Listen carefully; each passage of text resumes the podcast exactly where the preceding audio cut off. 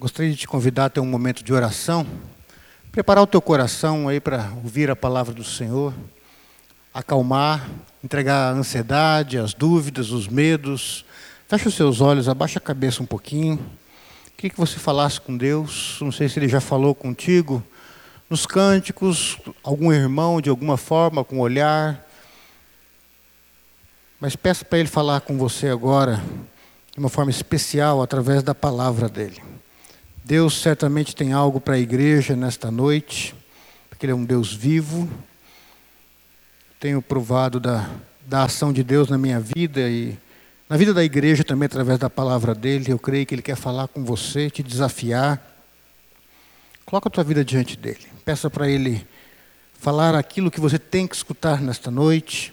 Que teu coração e que a tua mente estejam abertas àquilo que Ele preparou para você.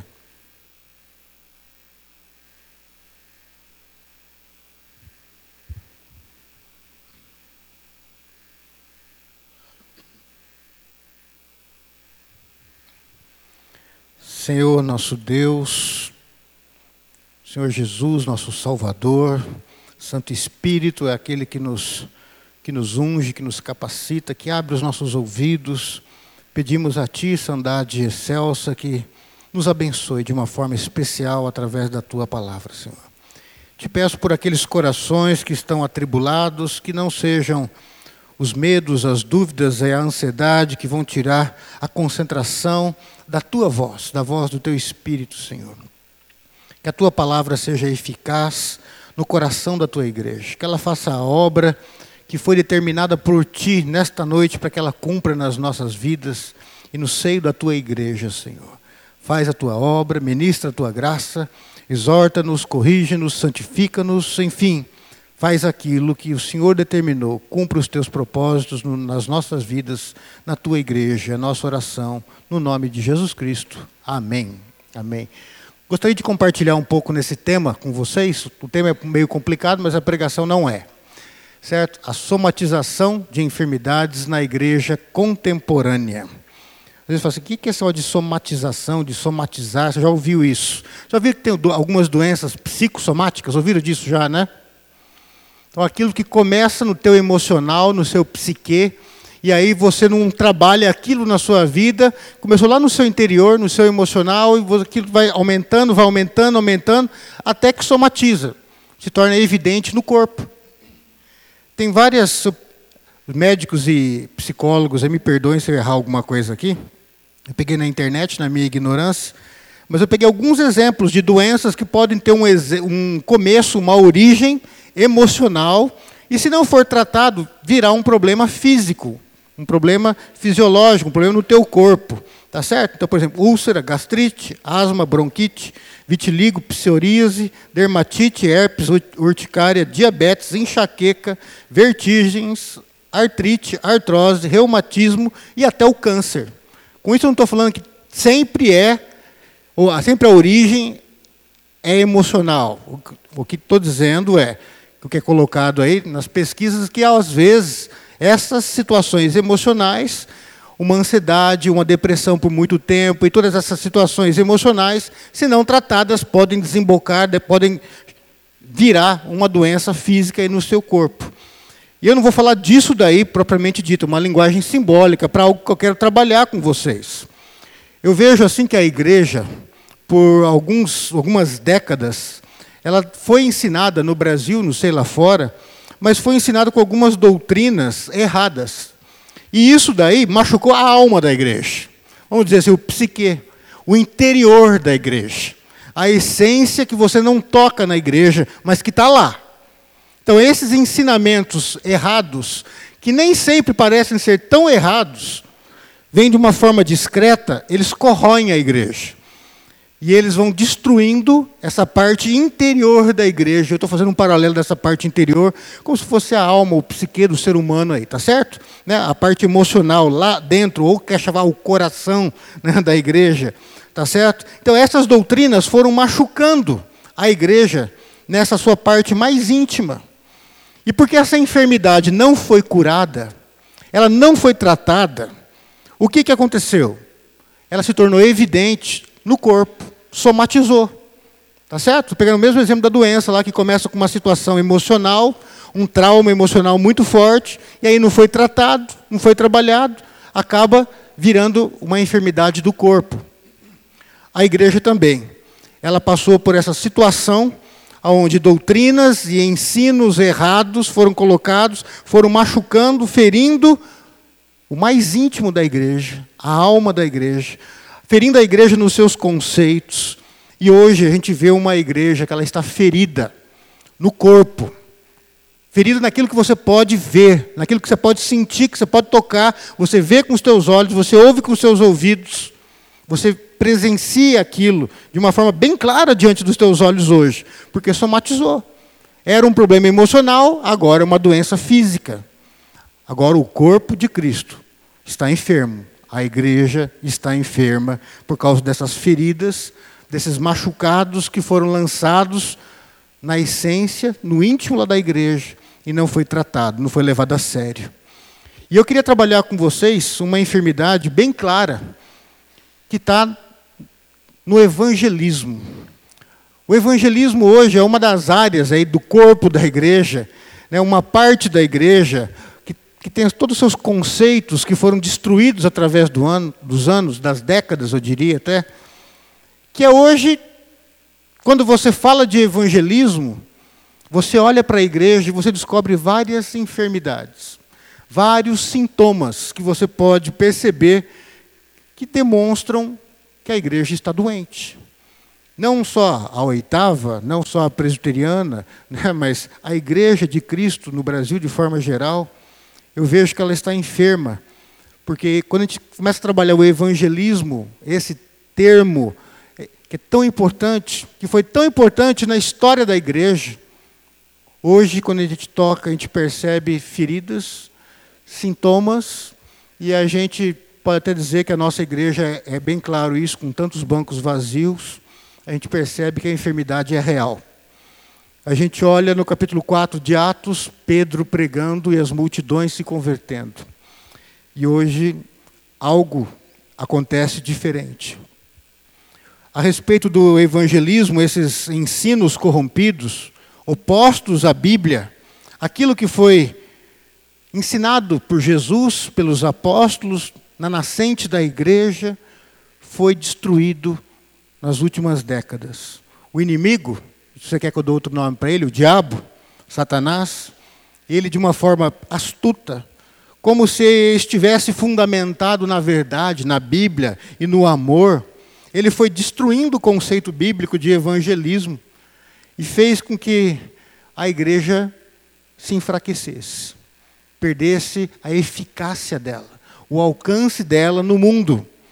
Aquela igreja que explodiu na sua nascente e continua ainda em alguns lugares do mundo com força, aqui no Brasil, por causa de nós não termos tratado a alma da igreja, quando ela foi ferida pelas doutrinas corrompidas, pelos ensinos bíblicos deturpados, o inimigo lançando essas coisas no meio da igreja. A verdade é que hoje muitos consideram o evangelismo uma coisa inútil. É verdade. No meio dos evangélicos, muitos acham que não vale a pena. Escutei isso de líderes de igreja, escutei até de pastores já. Que não perca tempo com evangelismo. Isso é inútil. Outros ainda até chegam ao ponto de considerar o evangelismo uma coisa errada e uma coisa agressiva. Por que, que você vai falar de Jesus? Para pessoas entregar a vida para Jesus ali, para uma pessoa que é budista, para uma pessoa que é, sei lá, é um islâmico, um muçulmano, um, né? e aí vai para todas as religiões. Por quê?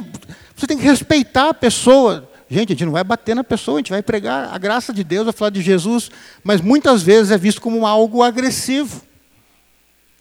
Acho que se alguém vê você falando de Jesus para um índio hoje, é capaz de sair na televisão, certo? Está destruindo a cultura do índio. Se você for salvar a criança que eles estão querendo matar porque nasceu com algum probleminha ou porque simplesmente eles não querem a criança, vão ali pegar aquela criança, botar no chão e pisar aqui no externo da criança para matar a criança, ou enterrá-la viva, como na cultura deles muitas vezes fazem, ou encher de, de folhas na boca e no nariz e aí chega um missionário, chega um evangélico, vai pegar a criança, Deus ama essa criança.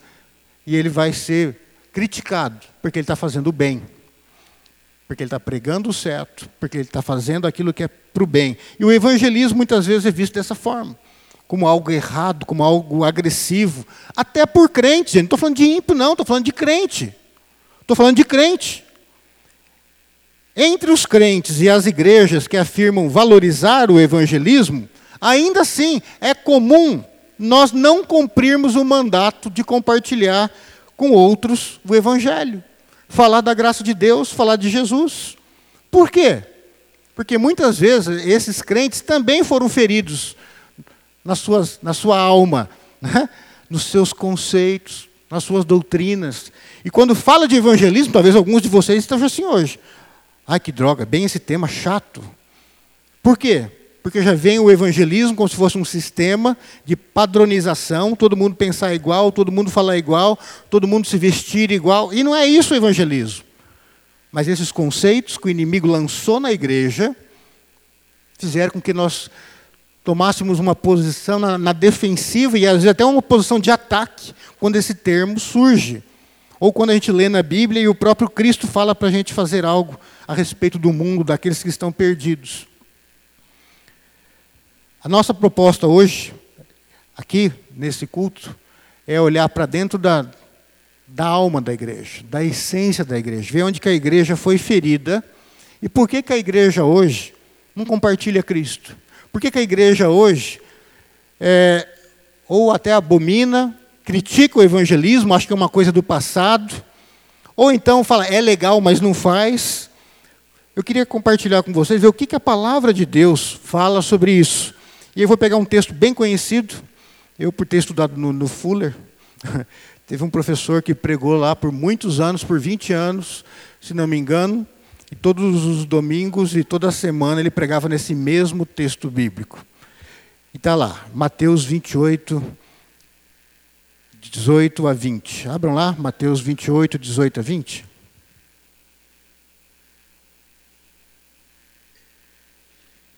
Eu sempre cito esse texto, mas hoje eu gostaria de trabalhar algumas, alguns aspectos nesse texto com vocês. Evangelho de Jesus Cristo, segundo Mateus, capítulo 28, versículos 18 a 20. Vamos lá. Jesus, aproximando-se, falou-lhes, dizendo: Toda autoridade me foi dada no céu e na terra. Ide, portanto, fazer discípulos de todas as nações batizando-os em nome do Pai e do Filho e do Espírito Santo, ensinando-os a guardar todas as coisas que vos tenho ordenado. E eis que estou convosco todos os dias até a consumação do século. Queridos, eu queria compartilhar com vocês a minha tese principal desse sermão. Tá certo? Vejam aí. vou fazer a leitura, vocês acompanhem ali. Nós vamos trabalhar isso daí em cima do texto. Vejam aí. Então, das lições pequenas que a gente vai ter nesse texto, todas apontam para essa grande lição, que é a minha tese principal nesse sermão, tá certo? Precisamos voltar ao verdadeiro evangelismo que anuncia ao mundo a graça de Deus no Salvador. Conduz homens, mulheres, jovens e crianças a uma decisão radical pelo Senhor e os faz discípulos de Cristo, membros comprometidos e responsáveis no corpo de Cristo, a igreja visível. Veja aí então, nós vamos trabalhar essa tese aí. Nós temos uma visão de evangelismo distorcida por causa dessas sementes malignas que o inimigo lançou na igreja com conceitos errados e foi assimilado pela igreja evangélica nas últimas décadas. Nós então precisamos voltar ao que a Bíblia fala de evangelismo. E dando já um, um gostinho para vocês compreenderem um pouco, tem três partes aí nessa, nessa, nessa tese principal. Então, evangelismo é verdadeiro, ele anuncia o mundo a graça de Deus no Salvador, que é Jesus, tá certo? Ele, agora, segundo, ele conduz homens, mulheres, jovens e crianças a uma decisão radical pelo Senhor, é o segundo aspecto do evangelismo. E o terceiro é que faz esses homens, mulheres, jovens e crianças discípulos de Cristo. E o que eu quero dizer com isso? Membros responsáveis da igreja de Jesus na terra. Não é a igreja invisível. Não, eu, eu creio, eu faço parte da igreja invisível de Jesus. Não, da igreja visível, palpável. Eu faço parte da igreja de Jesus Cristo, que se chama Oitava Igreja Presbiteriana de Londrina, que congrega ali na, na, na, Travessa Belo Horizonte, 18. Nosso culto é às 19 horas, aos domingos. Esse é o meu povo, é com esse povo que eu me ajunto, que eu oro, que eu choro, que eu dou risada. É aí que eu estou ligado ao corpo de Cristo. É essa ligação responsável.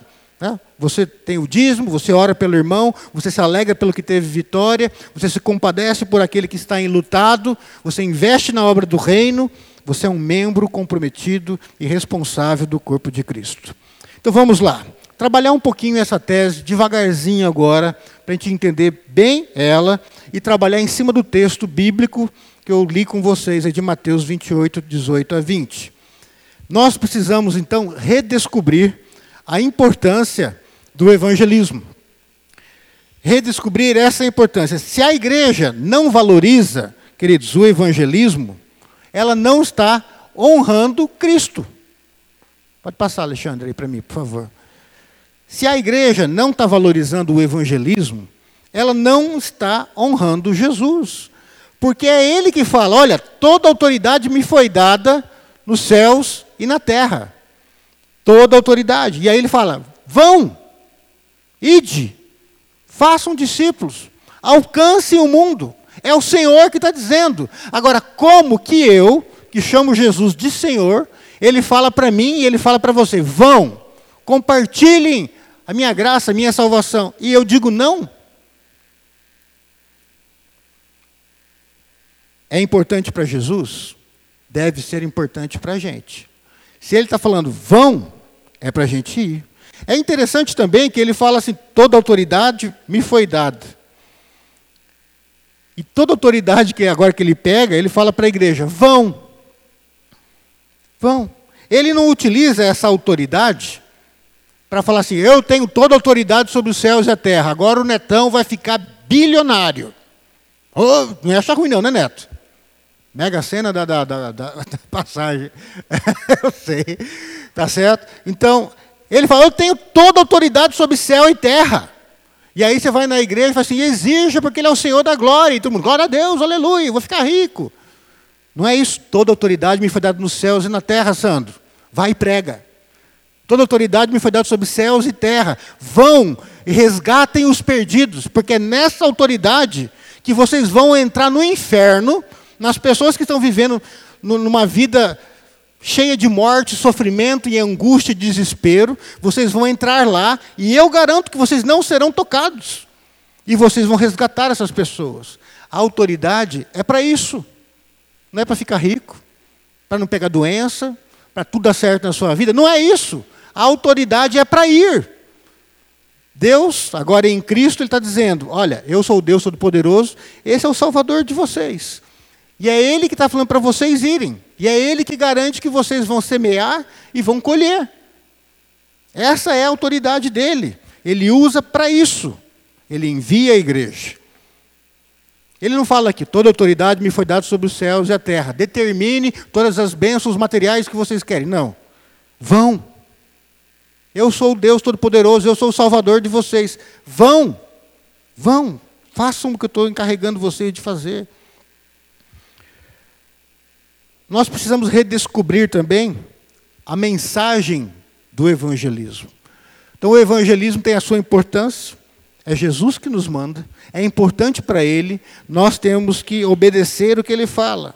Nós temos também que compreender qual é a mensagem do evangelismo. Nosso próximo slide a gente vai ver sobre isso. Redescobrindo a sua mensagem.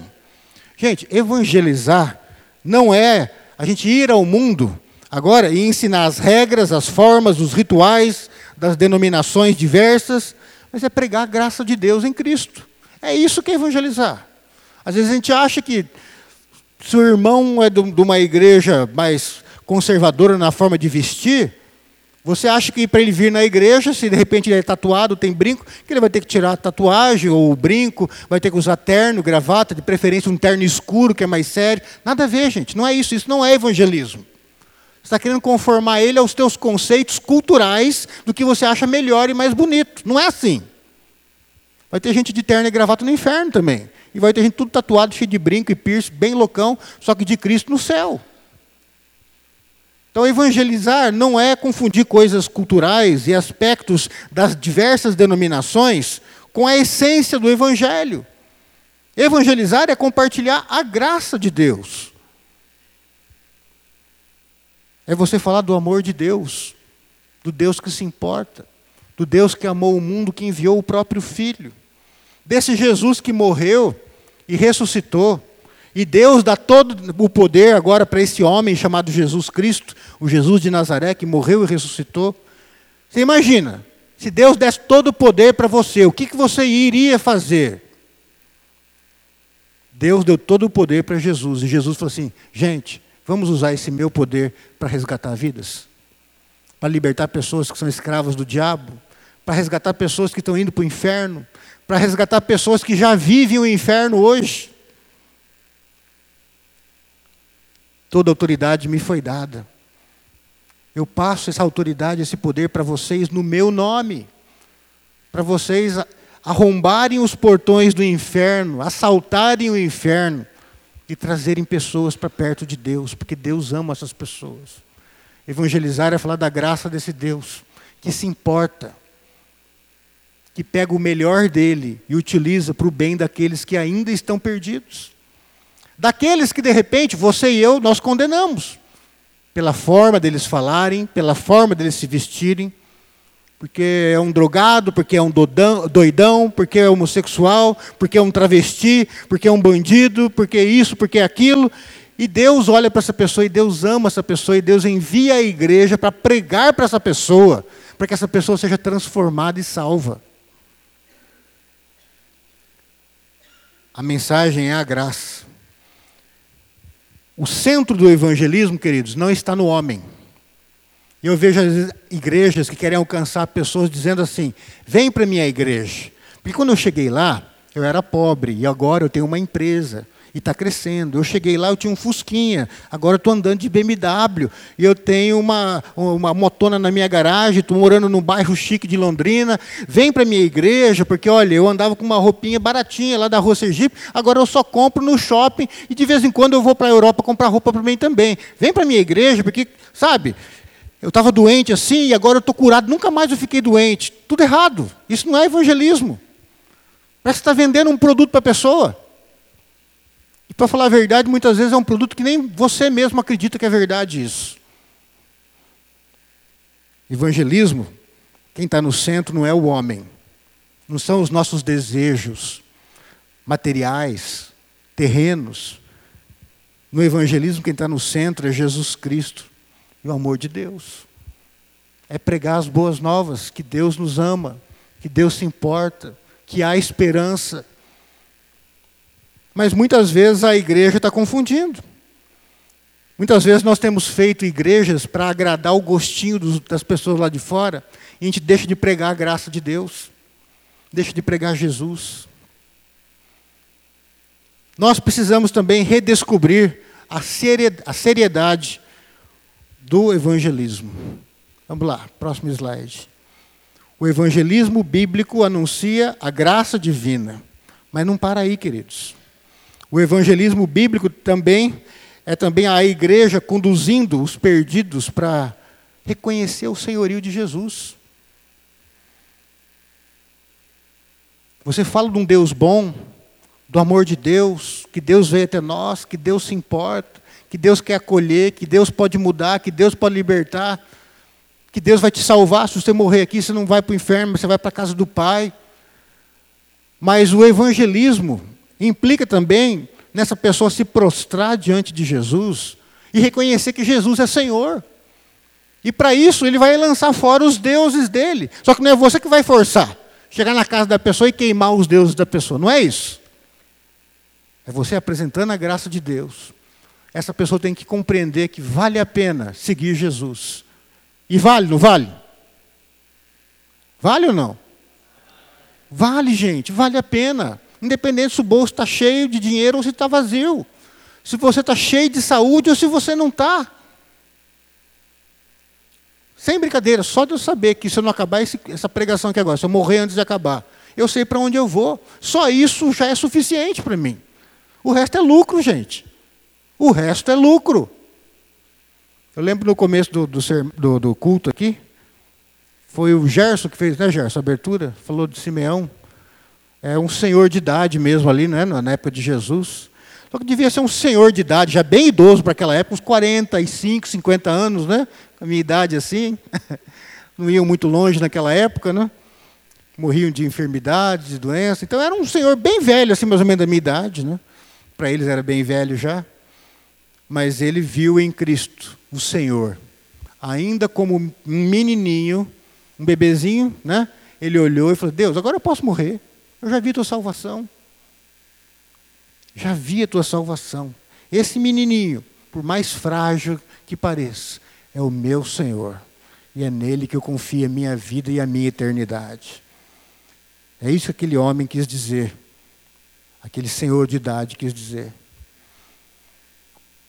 O evangelismo bíblico é assim, falar da graça, mas é também conduzir os perdidos para reconhecerem o senhorio de Jesus sobre a vida deles e sobre toda a criação, seja no mundo físico ou no mundo espiritual. Por isso essa frase aí, queridos, o evangelismo deve conduzir o perdido à conversão e ao arrependimento diante do Senhor. É uma mudança de vida. Ele provou da graça, ele compreendeu o amor de Deus, Agora ele, de livre e espontânea vontade, ele cai de joelhos e fala: Senhor, eu pequei, eu não quero mais saber desses deuses, dessa segunda, terceira e quarta opções, não quero saber mais nada disso. Estou debaixo do teu senhorio, Jesus. Seja para viver muitos anos ou poucos anos, seja na riqueza, seja na pobreza, do jeito que for, eu estou feliz, porque você é o meu Senhor, a minha vida é tua.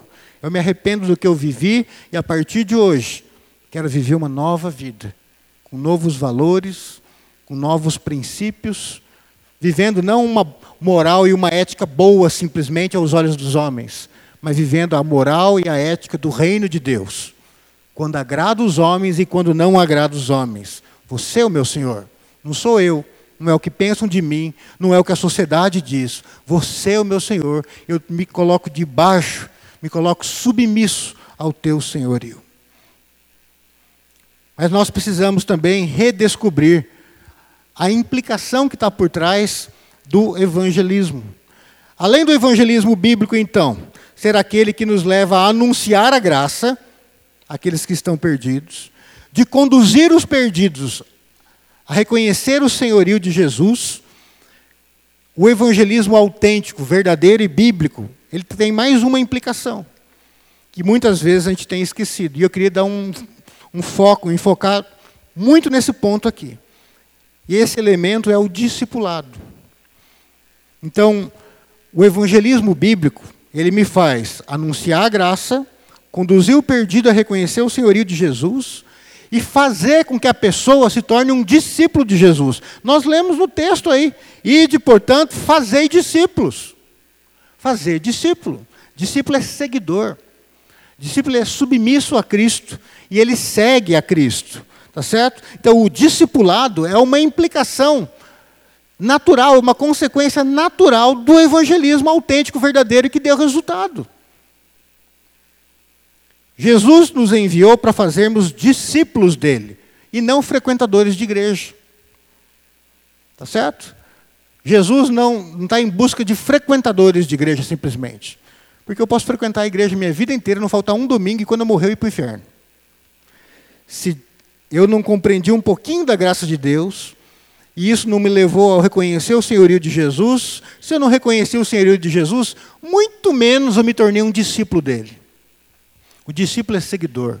O discípulo ele é submisso. Jesus nos envia a fazer discípulos. Discípulos. Está escrito aqui meu, na minha colinha aqui. Ó. Atenção, esse é um ponto muito importante no conceito de evangelismo e do ser crente que foi corrompido pelo diabo nas décadas passadas. Abra o olho, gente, presta atenção. Na verdade, todo esse sermão foi preparado por causa desse ponto meu aqui. Tá certo? O resto foi preparo para eu chegar aqui, na verdade. O diabo corrompeu o ensino bíblico a respeito do evangelismo. Pensando, colocando assim para o crente pensar: não, eu já creio, então eu não preciso me comprometer. Eu já tenho um compromisso com Deus, então não preciso ter compromisso com a igreja. Sabe a mentira do diabo? Ele usa uma verdade, mas ele distorce essa verdade. Porque se ele chegar com a mentira descarada, a gente percebe facinho. Então o que, que o diabo fala? Assim, Olha, não é verdade que quem salva é Jesus e não a igreja? Vocês concordam comigo? Sim? Nenhuma igreja salva, nem a presbiteriana, nem a batista, nem a católica, nem nenhuma da face da terra. Quem salva é Jesus Cristo. É, sou eu conduzindo a uma pessoa e essa pessoa vai conhecer a graça de Deus, ela conheceu a graça de Deus, ela vai cair de joelhos, vai reconhecer o senhorio de Jesus sobre a vida dela. Ali, se isso é verdadeiro, ela se tornou um discípulo de Jesus. O discípulo não é só uma coisa imaginária, membro da igreja invisível. O discípulo ele é comprometido com o corpo de Cristo real, visível na face da terra. Estão entendendo? A estratégia do diabo é falar assim: a igreja não salva, é Cristo que salva. Portanto, posso ser de Jesus e não me envolver na igreja. Entenderam essa mentira do diabo? É Jesus que salva, não é a igreja. Então eu vou andar com Jesus e não me comprometo com a igreja, estou salvo do mesmo jeito. Querido, você não está. Porque quem é de Jesus paga o preço por ser de Jesus. Pedro quis fugir da missão que Deus pôs para ele, Jesus chega e fala assim: Pedro, você me ama? Amo. Cuida da minha igreja. Pedro, você me ama pela segunda vez. Ah, amo. Então, cuida da igreja, rapaz. Faz o que eu coloquei na tua mão. Se envolve com a igreja, paga o preço. Não uma igreja imaginária. Ele continuou pescando e ele orava na casa dele e lia a Bíblia. Não! Ele pagou o preço, andou junto da igreja, pregou para pessoas reais, pastoreou pessoas reais, desenvolveu um ministério com pessoas reais. Gente, não pode ter mais desculpa. A igreja está vivendo uma crise do evangelismo, tá certo? Por causa da mentira do diabo. Ser comprometido com Cristo é ser comprometido com a igreja. Pastor, estou falando que a igreja salva? Não estou.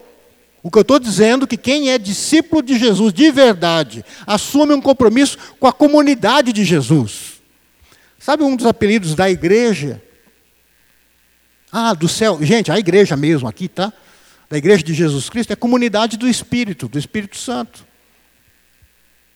Nós somos pecadores, mas o Espírito Santo habita em nós. E aonde estiverem dois ou três reunidos em meu nome, não é isso que Jesus falou? Que ele estaria lá. O que ele está querendo dizer, gente? Anda junto. Sejam discípulos e façam discípulos. Paguem o preço por ser meu corpo. De que vale eu ter um coração legal? numa caixinha ali, um fígado legal num outro recipiente, dois rins bem, bem legais lá numa geladeira, não sei aonde. Não, o corpo tem que estar tudo junto e funcionando, mesmo que tenha os atritos. Aqueles que decidiram ser discípulos do Senhor devem se tornar membros comprometidos e responsáveis no corpo de Cristo, que é a igreja visível. Eu pus essa palavra visível ali, devia ter colocado em vermelho com uma letra bem maior. Porque eu canso de gente, ver, ouvir gente falando que é crente, só não vai na igreja, mas é salvo e faz parte da igreja invisível. Não é assim, gente. Não é dessa forma. O diabo tem colocado no seio da igreja, no coração da igreja, que você pode ser crente e não ter um compromisso com a igreja não se envolver nas obras missionárias, não evangelizar, não fazer parte de ministérios, enfim, não fazer nada. Ah, pastor, mas eu oro na minha casa. Não estou falando para você parar de orar. Ah, pastor, mas eu leio a Bíblia na minha casa. Não estou falando você parar de ler. Ah, pastor, eu escuto o Hernandes Dias Lopes sete dias por semana. Continua, porque o cara prega bem melhor que eu, inclusive. Escuta o cara, pode escutar, não tem problema. Mas sabe, você tem que fazer parte da igreja. Está ligado ao corpo. Discípulo tem que fazer parte da igreja, visível, real, de gente, gente de verdade. Andar junto. Através de um conceito individualista e descomprometido de cristianismo, o diabo tem destruído o poder de alcance da igreja no mundo. O diabo tem feito isso colocado nos nossos corações que a gente pode viver uma fé em isolamento. Que eu sou um ótimo crente sem me envolver com a igreja. Não é dessa forma. Não é dessa forma. Se você olhar para o texto, gente, Jesus fala: Ide, portanto, fazer discípulos de todas as nações. Dá uma olhadinha comigo que vem na sequência aí. Batizando em nome do Pai, do Filho e do Espírito Santo. Primeiro, Deus é uma comunidade. Vocês perceberam? A Trindade é Pai, Filho e Espírito Santo, é, é, a, é a família modelo. Na Bíblia não tem nenhuma outra família modelo, nenhuma, nem a de Jesus. A família modelo da Bíblia é a Santíssima Trindade. Deus é um Deus comunitário, é um único Deus com três pessoas. E ele está dizendo, gente, façam discípulos, mas olhem para a gente, como que a gente é? O Pai é Deus, Ele é perfeito, Ele tem todo o poder. O Filho é Deus, Ele é perfeito, tem todo o poder, todo o conhecimento igual ao Pai. O Espírito também. Um poderia virar as costas para o outro, teoricamente, dizendo que como um ser humano, falho e limitado, ah, eu sou Deus, você também é Deus, vive a tua vida que eu vivo a minha, faz o teu mundo que eu faço o meu. Não, mas eles querem viver juntos. E agora ele fala assim, olha, façam discípulos e batizem no nome do Pai, do Filho e do Espírito Santo. Se a gente quer refletir a imagem de Deus, nós temos que viver em comunidade. Nós temos que andar junto, lutar pelos mesmos ideais, porque isso é ser discípulo. Isso é ser discípulo. Então veja, o evangelismo, ele anuncia a graça, passo um. Ele convida a pessoa a se entregar para o senhorio de Jesus, passo dois. E aí então ele insere a pessoa na vida da igreja. Ah, mas o fulano não gosta daqui porque aqui não é avivado, ele tem um perfil mais, mais, mais avivadinho, mais penteca. Acha uma igreja pentecostal, vai lá. Fala, pastor, esse que é o fulano, evangelizei, está ele aí. Acompanha, ora por ele, vai na casa dele, dá estudo bíblico para ele. Tá certo? Mas a pessoa tem que estar tá ligada à igreja. Está ligada à igreja. Tem que crescer junto. Aí ele não fala também, para esse discípulo, ensinando-os a guardar todas as coisas que vos tenho ordenado. Ensinando uns aos outros, gente. Ensinando para os discípulos. Eu ensino para os meus discípulos e os meus mestres me ensinam. E a gente anda junto. É essa a proposta de Jesus. Não é a proposta do diabo, é a proposta que muitas vezes é ensinada e pregada por pastores e professores por aí. Não é isso. Não é dessa forma. A igreja ela tem os seus pecados, as suas falhas, mas sabe, Jesus morreu pela igreja, entregou a vida dele por ela. Ela é preciosa para ele. Cada discípulo que for alcançado é precioso para ele. E aqueles que ainda não foram alcançados, mas que são dele e serão alcançados, também são preciosos. Anunciar a graça, conduzir ao, Senhor de, ao senhorio de Cristo, fazer verdadeiros discípulos de Jesus. Três partes do evangelismo saudável, bíblico e autêntico. Ah, pastor, eu sou de Jesus, mas não tenho nenhum compromisso com a igreja visível, nem com a missão que Jesus confiou para a gente. Eu tenho minha vida, mas eu vou na igreja. Ah, mas eu aprendi já que não roubo. Ó, você pregou sobre maledicência, estou até tentando controlar minha língua, né? Assim. Tá, eu tenho mudado umas coisas na minha vida, querido, mas é mais que isso ser discípulo. É andar junto, é ser corpo, está inserido na igreja. Sabia que outro, outro aspecto do batismo é um sinal visível que mostra que aquela pessoa faz parte do corpo de Cristo, da igreja invisível. Mas tem o batismo com água por quê? Porque é um sinal dizendo, gente, a partir de hoje, esse fulano, ou essa moça, faz parte dessa comunidade. Vocês têm que orar por ele. Se ele cair, vocês vão ter que levantar. E quem sabe um dia, se você cair, não vai ser ele que vai te levantar e vai orar por você. Isso é ser igreja, isso é ser discípulo. É pagar o preço por estar junto. Uma vez, uma vez não, mais de uma vez já, escutei pessoas falando que a igreja é como, como se fosse uma, uma família de ouriço, né? Todo mundo é espinhudo aí, né? cheio dos espinhos e tal mas no, chega o inverno tem que estar junto. O espinho de um vai, vai espinhar o outro, vai cutucar o outro, vai incomodar, mas se sair de perto, morre um e morre o outro. A igreja é um ajudando com o teu calor, apesar dos teus espinhos, você vai abençoar o irmão. E o irmão, apesar de cutucar com os espinhos dele, do, lá do porquinho espinho, do ouriço, ele vai te abençoar com o calor dele, com a obra do Espírito Santo na vida dele. Nós precisamos compreender isso. É o que Jesus está dizendo aqui. Insira essa pessoa, apresente a graça, conduza essa pessoa ao senhorio de Cristo e insira essa pessoa na vida comunitária. Ela tem que fazer parte da igreja, e não da igreja imaginária, mas da igreja real, concreta, onde tem pessoas que transpiram, que choram, que riem. Isso daí mostra uma espiritualidade sadia. Queridos, desde o começo do cristianismo, o diabo tem tentado derrubar o evangelho com essa mentira. No começo, quando Cristo morre e ressuscita, surgiu uma linha teológica que falava que Jesus não era homem, que ele era como se fosse um espírito ou um fantasma, que por isso que ele andou sobre as águas, porque ele era um fantasma. Que ele não morreu na cruz nem sentiu dor, porque ele não era humano, ele é divino. E a igreja teve que gastar concílios aí para derrubar isso daí, porque o diabo quis destruir a igreja com essa mentira. Se Deus pensasse numa fé espiritualizada, Deus não estava ter encarnado, virar homem e morrer de verdade a nossa morte humana na cruz. Queridos, espiritualidade que agrada a Deus implica em você estar junto das pessoas. Andar junto. Ela está com frio, você dá o agasalho. Outro dia você que vai estar com frio e ela que vai te aquecer. Isso é ser igreja.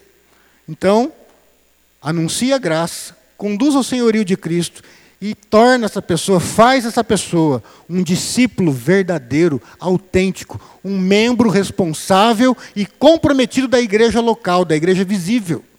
Tá certo? Nós precisamos compreender isso.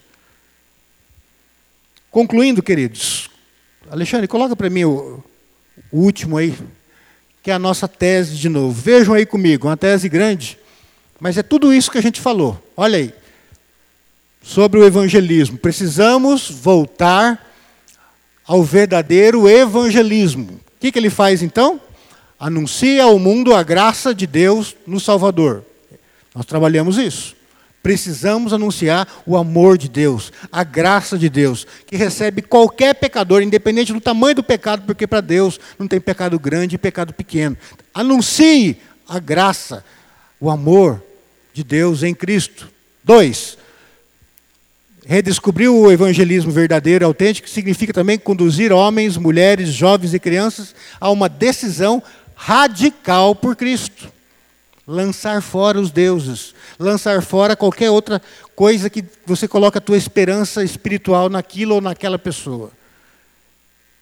Três, o que mais nós precisamos fazer? Tornar essa pessoa um discípulo de Jesus. Fazer dela um discípulo de Jesus. E isso quer dizer um membro responsável e comprometido da igreja local, visível de Jesus. Tá certo? E aí eu pergunto para mim e para você: com que seriedade temos, que seriedade temos dado ao evangelismo? Como igreja e como indivíduos. Jesus fala: vão ao mundo, Enquanto vocês vivem a vida de vocês, trabalham, fazem tudo o que vocês têm que fazer. Não falou para vocês pararem de fazer isso. Enquanto vocês fazem tudo isso que vocês têm que fazer, façam discípulos. Anuncie a minha graça. Apresenta meu senhorio para eles, para eles se entregarem ao meu senhorio. E faça deles discípulos. Com qual é a seriedade que a gente tem dado para o evangelismo, para esse chamado de Jesus? Com que seriedade temos dado a nossa comunhão e compromisso com a igreja visível? Qual é o teu envolvimento com a nossa igreja? Você que é membro daqui. Você que é membro de outro, eu te pergunto. Qual é o teu envolvimento com a tua igreja? Com a tua liderança?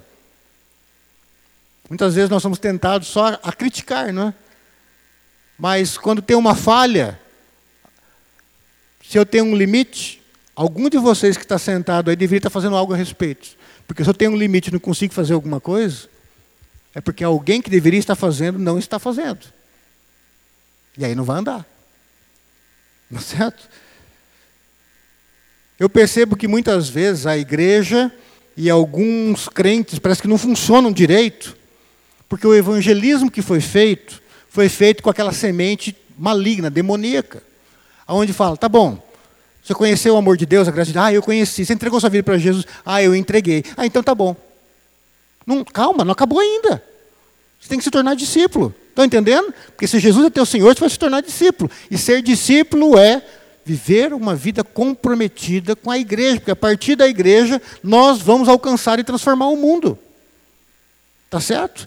Então eu vejo que muita gente hoje não se envolve e muitas igrejas não querem se envolver mais nessa obra, porque eles foram alcançados pelo evangelismo irresponsável, pelo evangelismo que não faz discípulos, pelo evangelismo que não insere a pessoa na comunidade, que não diz para ela assim, tá vendo? Essa igreja tem as qualidades, louva a Deus pelas qualidades, e as falhas, no que você pode ajudar? É o discípulo que está inserido para ser abençoado e para abençoar. Ela é batizado e inserido na comunidade. E aí Deus vai usar a vida daquela pessoa. Quando evangelizamos, temos nos preocupado em anunciar a graça, conduzir ao senhorio de Cristo e fazer verdadeiros discípulos? E encerrando, queridos, no versículo 20, no finalzinho dele, Jesus encerra essa conversa, esse último bate-papo dele com os discípulos no livro de Mateus. Ele diz assim: E eis que estou convosco todos os dias até a consumação do século. Vou falar uma coisa que eu creio de verdade, que eu entendo que é isso que Jesus está dizendo nesse texto. Jesus fala: Eu recebi do Pai, eu, ser humano, Jesus Cristo, toda a autoridade sobre o céu e sobre a terra. E eu estou enviando vocês, não só para fazer frequentadores de igreja, mas homens e mulheres responsáveis dentro da comunidade para alcançar o mundo com a salvação. Se vocês fizerem isso, vocês vão provar da minha presença de uma forma poderosa na vida de vocês. Eu vejo a igreja evangélica, e vou dizer também a católica, incluir aqui, muita gente procurando os sinais e maravilhas, e os milagres e as profetadas. Mas Deus promete o poder para a gente, viu, Senhor? Para a gente fazer discípulo. Não para a gente ficar desfilando com os dons. Não para a gente mostrar quem tem mais poder, ou quem prega melhor, ou quem. Nada disso. Jesus fala: Eu estou com vocês. Eu tenho autoridade, eu vou dar autoridade para vocês, eu protejo vocês, eu guardo vocês, eu trago à memória de vocês o que vocês têm que falar para esse pessoal. Eu prometo que eu vou andar com vocês até o fim do mundo, até na minha volta, eu vou estar com vocês. Para quê? Para vocês alcançarem os perdidos, para vocês abençoarem as famílias que estão sem esperança, para vocês transformarem a realidade das pessoas. Eu estou com vocês. Queridos, Jesus chega né? Sabe aquele texto que fala assim: olha, o cara querendo entrar no céu e Jesus fala assim: não, não te conheço, cai fora. Mas peraí, por que, que eu não vou entrar? Assim, ah, porque quando eu estava preso você não me visitou. Quando eu tive sede você não me deu água. Não é isso? Mas como assim? Quando que você estava preso? É, quando o outro lá foi preso, você não foi visitar. Quando o outro estava com sede, você estava preocupado com as tuas sedes materiais e não deu um copo de água por irmão. Quando o outro estava com frio, você não deu. E, e, aquela pessoa era eu tendo frio, o outro era eu preso, o outro era eu tendo sede. Você se preocupou com você só. Sai de perto de mim. E aí o outro, Jesus fala: vem para perto de mim, você está na casa do Pai, você está salvo. Estou parafraseando o texto bíblico aqui, né? Ele fala, mas Jesus, por quê? Ah, porque quando eu tive preso você me visitou. Quando eu tive sede, você me deu água. Quando eu tive frio, você me deu agasalho. Mas quando eu fiz isso? É, quando o outro estava preso, você visitou, e assim por diante. O que eu quero dizer com isso? Por que eu estou falando tudo isso? Jesus fala que ele tem toda a autoridade, todo o poder. E aí ele fala: vão, gente, vão ao mundo fazer discípulos.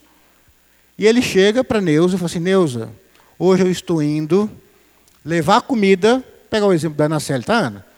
lá na concha acústica para os mendigos.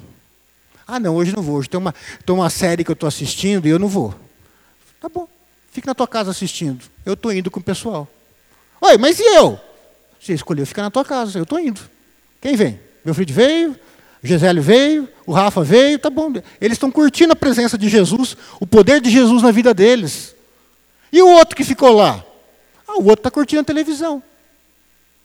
Você quer provar do poder de Deus na sua vida? Viva como discípulo. Aceita o desafio dele de ir ao mundo. Quando ele vai até um mendigo, quando ele vai até uma prostituta para pregar o evangelho, quando ele alcança um homossexual que está ali vendendo o corpo na esquina, e ele fala para a igreja: Vamos! Queridos, não tem problema nenhum, eu gosto de andar de moto, né? Eu tenho a minha Harley, curto, agradeço a Deus por poder fazer isso, enquanto puder, tá, tá jóia, né? Mas você sabe que tem dia que ele vai chegar para mim e falar assim, Alessandro, hoje vamos evangelizar, hoje vamos visitar alguém, hoje... Ah, mas hoje que eu tinha marcado de andar com o pessoal. Pois é, mas eu estou indo. Ah, mas eu não vou não. E a gente não vai, né? E aí a gente ora, Senhor, agora estou saindo para a estrada, me abençoa. Tá? Fala assim, não, eu estou indo lá pregar. Você quer estar comigo? Vamos lá. A minha vontade é lá. Eu sou o Senhor. Estou falando para você, hoje você não vai andar de moto. Você vai lá pregar hoje. Ah, não, mas eu não vou, mas abençoa a nossa viagem, nos proteja, nos livre de todo mal. Tem alguma coisa muito errada. Eis que eu estou convosco todos os dias. Mas ide. Preguem. Esteja no centro da minha vontade. Ah, então Deus saiu de perto de mim? Nunca. Você saiu de perto dele. É o filho pródigo que deu as costas. Ide, façam discípulos. E aí então, eu estarei com vocês todos os dias, em todos os momentos. Vocês vão provar do meu poder. Queridos, você quer ver o agir de Deus poderoso? Não esse teatro gospel que a gente vê por aí em algumas igrejas, que tem muito barulho e é tudo um teatro, mas o poder de Deus é quando Deus fala, vai, prega. Pega o teu violão, pega a tua sanfona, tua guitarra, ou tua Bíblia, ou sei lá, tua, tua garganta, vai lá e prega. Vai lá transformar aquela vida, vai lá visitar aquela família, falar da minha graça, conduzi-los ao meu senhorio. Você vai ver o poder de Deus. Vai ver. Deixa eu falar outra coisa para vocês. Tem muita coisa que o pessoal chama de poder de Deus dentro das igrejas evangélicas, que não é de Deus. É o diabo fazendo a gente curtir algumas experiências espirituais dentro da igreja. Sabe para quê? Porque enquanto a gente está aqui tendo experiência, caindo, estribuchando, batendo a perninha e tudo mais, a gente não está saindo lá fora e fazendo discípulos. E Jesus quer que a gente saia. Ele não quer que a gente tenha só experiências gostosas dentro da igreja. A experiência gostosa é a gente ouvir a voz dele e sair e fazer o que a gente tem que fazer. E é isso que eu estou convosco todos os dias até a consumação do século. A gente vem até aqui para ser ministrado, para aprender, para um ministrar ao outro, ensinar ao outro, dar um abraço, dar uma palavra de consolo, não uma palavra de exortação, mas para a gente sair como igreja e fazer discípulos, transformar o mundo. Todo o poder que ele recebeu do Pai, ele fala: Eu vou investir este poder em vocês. Queridos, eu quero crer o seguinte: que a partir do ano que vem, a gente vai começar um, algo novo nessa igreja. Deus vai agir, a gente vai encher esses bancos. Eu não sei quando, mas a gente vai. Eu estou com algumas ideias meio loucas aqui na minha cabeça que eu vou compartilhar com vocês depois. Tá certo? E a gente vai andar após Jesus. A gente vai alcançar os perdidos, sim, e a gente vai mudar essa realidade. E aqueles que estão frequentando, Deus os abençoe, continuem frequentando a oitava.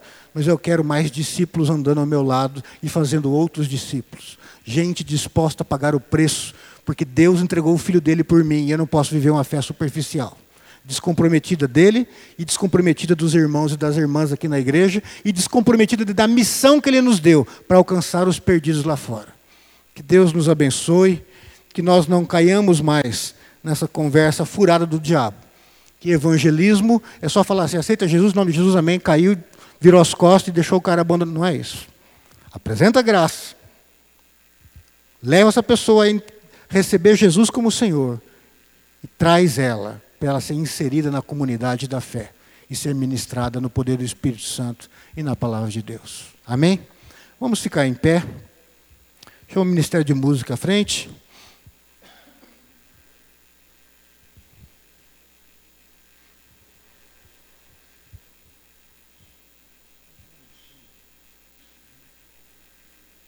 Feche os seus olhos.